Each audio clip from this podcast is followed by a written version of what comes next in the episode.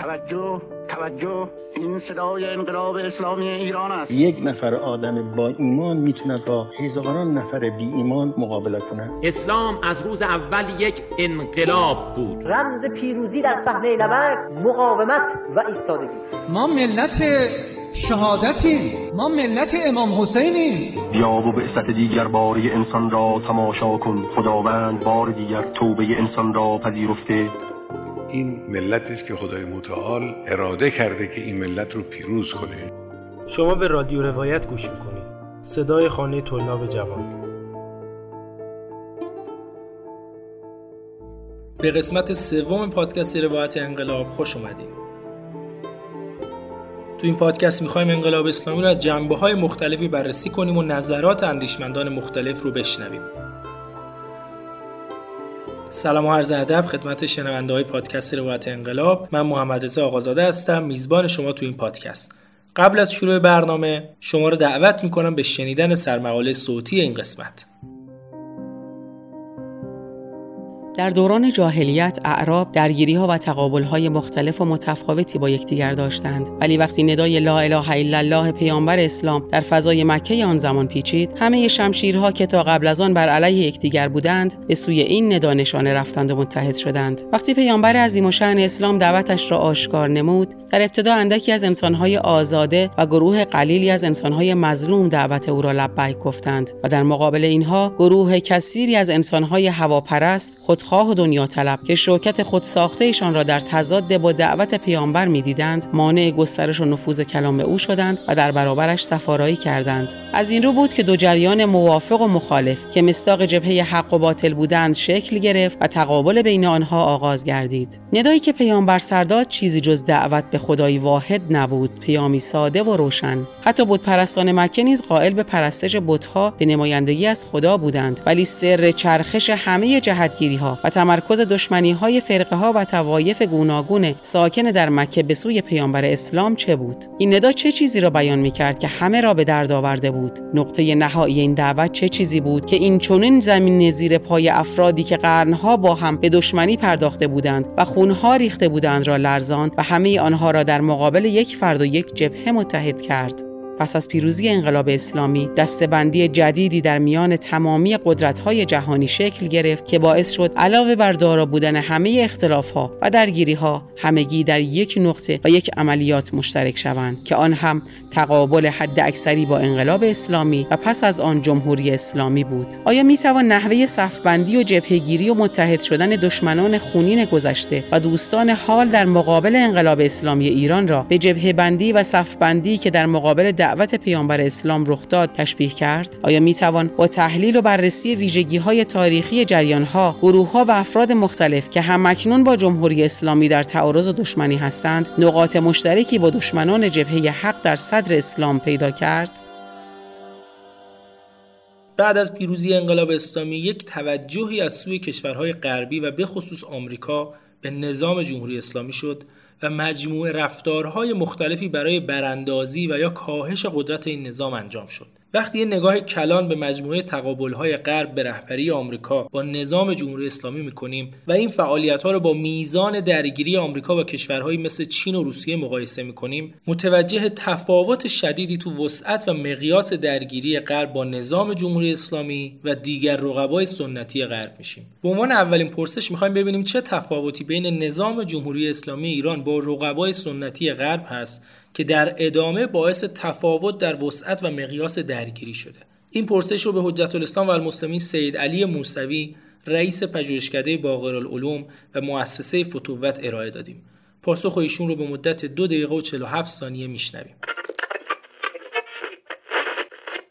یا کنید دو تا تفاوت جوهری ایران داشت با چین، روسیه و بعض دیگر رقبای ایالات متحده. بعد از جنگ جهانی دوم واقعیت اینه که دیگه دشمنی باقی نمونده بود. آمریکا تونسته بود بعد از بمباران هیروشیما و ناکازاکی عملا نشون بده که بمب اتم دارم همتون زیر یوغ منید. و اروپا هم بعد از طرح ترومن همهشون دیگه از نظر اقتصادی و از نظر نظامی حتی ناتو رو آورد دیگه. یعنی پایگاه نظامی آمریکا کل این منطقه رو گرفته بود. همه به نحوی وامدار بودن. چین هم اگر یه مقدار مقاومت کرد بازم زیر نفوذ بود. علتی که شما کره رو وقتی گرفته باشی کره شمالی مجبور کنار بیاد دیگه کره جنوبی دست توه و عملا هم ژاپن پایگاه توی هنگ کنگ پایگاه توه و روسیه هم با اینکه مقاومت می‌کرد اما نگاه کنید اینا متحد با هم دیگه بودن. حتی قبل شما قبل از این نگاه بکنید اینها متحدینی بودن که متفقین رو زدن شکست دادن یعنی آلمان و ژاپن و اینا که جریان مقابل بودن دیگه. و عملا فضای شکست خورده در مقابلش بود. حالا جنگ سرد بین بلوک شرق و بلوک غرب در جریان بود. منکر این نیستیم.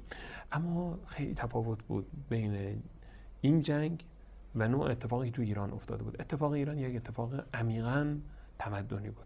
وقتی که مبدع دین باشه یه ادعای دینی وسط وجود داره. غرب می‌دونه که وقتی که شما میگی بر مبنای اعتقاد خدا من می‌خوام یک حاکمیت الهی بسازم و یک جامعه دیگه ای رو بر اساس برادری و برابری و آزادی بنا, بکنم واقعا تک تک اینا مورد اعتقاد ما بود. یعنی شعار اول ما استقلال بود دیگه.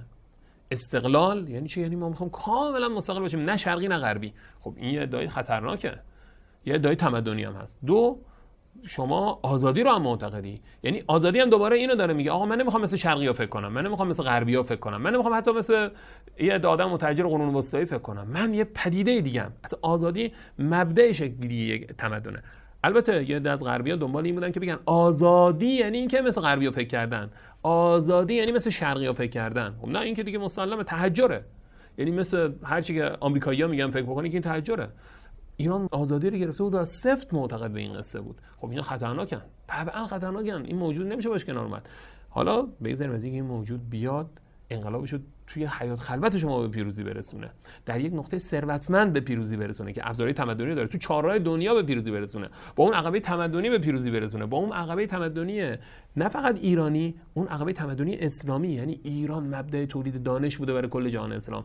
عقل جهان اسلام بوده. دوباره بخواد اساره بشه طبیعیه که نمیشه جلوش وایستاد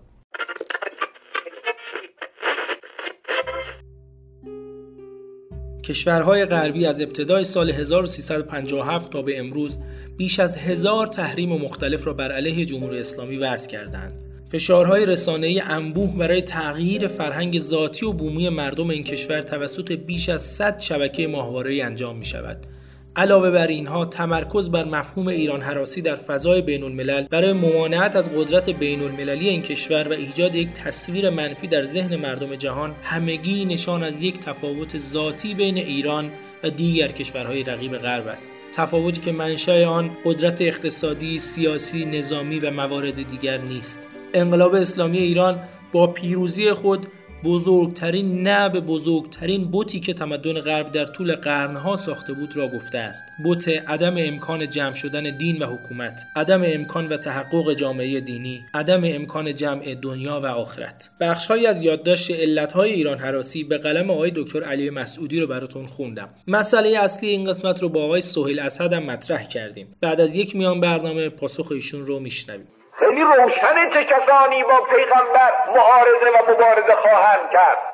اولین کسانی که با پیغمبر مبارزه بکنند اون کسانی هستند که از اختلاف طبقاتی زندند زنده هستند برای خاطر اینکه می‌توانند یه عده مردم رو بدوشند می‌توانند از نیروهای عده انسان بیگناه به ناحق استفاده کنند. دیگر از کسانی که مخالف خواهند بود با دعوت این نبی و با اقامه چنین جامعه و نظامی.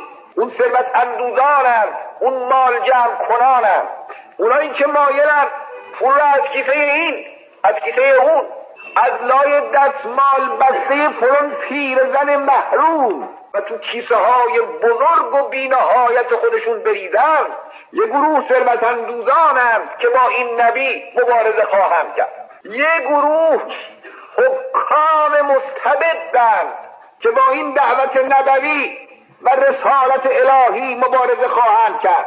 پس خیلی روشنه که فرعون و نمرود و دیگر قدرتهای مستبد تاریخ با دعوت انبیا دائر بر تشکیل این چنین جامعه ای به شدت مبارزه کنند. صوتی که شنیدید بخشای از سخنرانی رهبر انقلاب در پیش از پیروزی انقلاب اسلامی با موضوع دشمنان قیام انبیا بود. برای یادآوری من سوال خودم رو دوباره مطرح می‌کنم. چرا در بین رفتارها و تقابلهای غرب به رهبری آمریکا با ایران و رقبای سنتی این کشور تفاوتهایی رو شاهدیم؟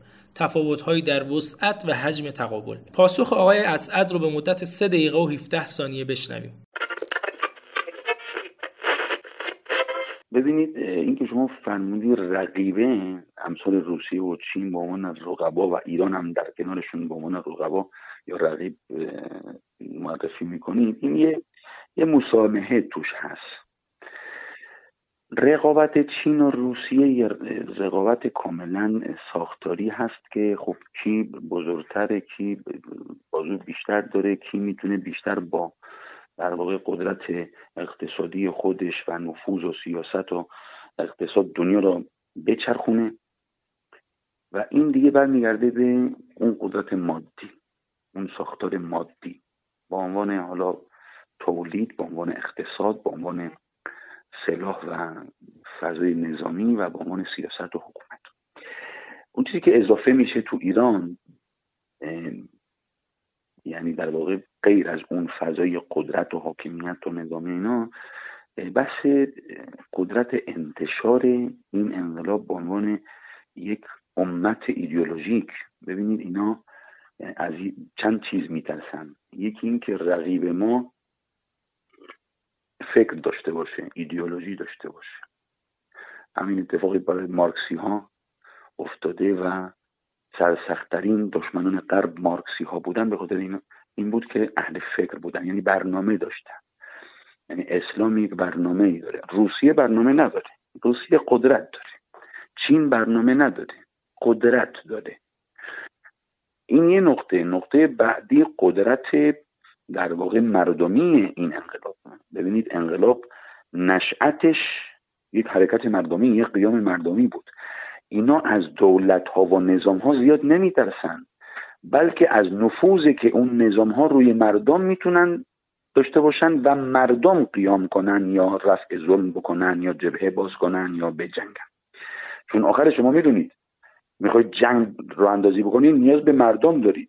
می‌خواید تظاهرات درست بکنید نیاز به مردم دارید. می‌خواید یک حکومتی رو ساقط بکنید نیاز به مردم دارید. مردم دیگه قوت و نیروی اصلی هر حرکت اجتماعی و هر اصلاحی بنابراین اون قدرت اسلام بر تصرف روی ملت خودش و امت خودش بزرگترین قدرتی که ما دست دستمون هستش. مسئله بعدی اون قدرت انتشاره که من از کردم. چون انقلاب ایدئولوژیکه اومدن دیدن که خب روسیه هزار سال هم کار بکنه نمی‌تونه مثلا لبنان رو قانع بکنه که بیاد پیرو من بشید.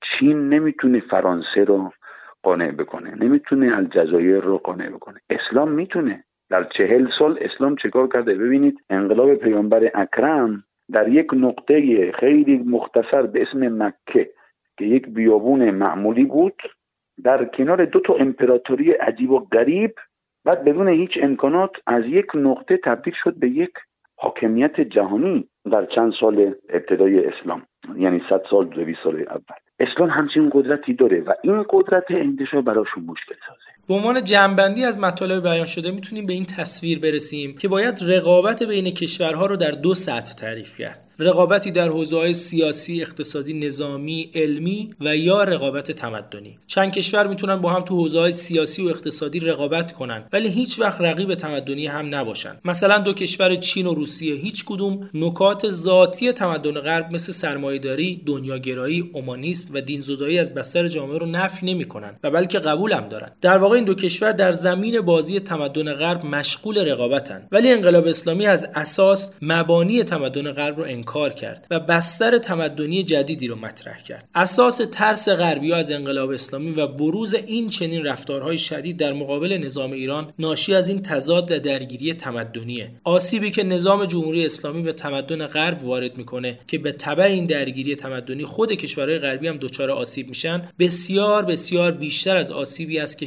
کشورهای مثل چین و روسیه به غرب وارد می‌کنن. در بخش‌های ابتدایی بیانیه گام دوم انقلاب اسلامی توصیفات دقیقی توسط رهبر انقلاب از چرایی ضربه جمهوری اسلامی ایران به تمدن غرب مطرح شده. در اینجا به پایان قسمت سوم روایت انقلاب می‌رسیم. شما می‌تونید قسمت‌های مختلف این پادکست رو از پلتفرم‌های پادکست مثل شنوتو، Castbox و Google Podcast بشنوید. همچنین ما تو شبکه های اجتماعی هم هستیم. ایتا، تلگرام، اینستاگرام و توییتر. انتقادات و نظراتتون رو از هر طریقی که پادکست ما رو میشنوید به گوش ما برسونید و همچنین منتظر قسمت های بعدی روایت انقلاب باشید.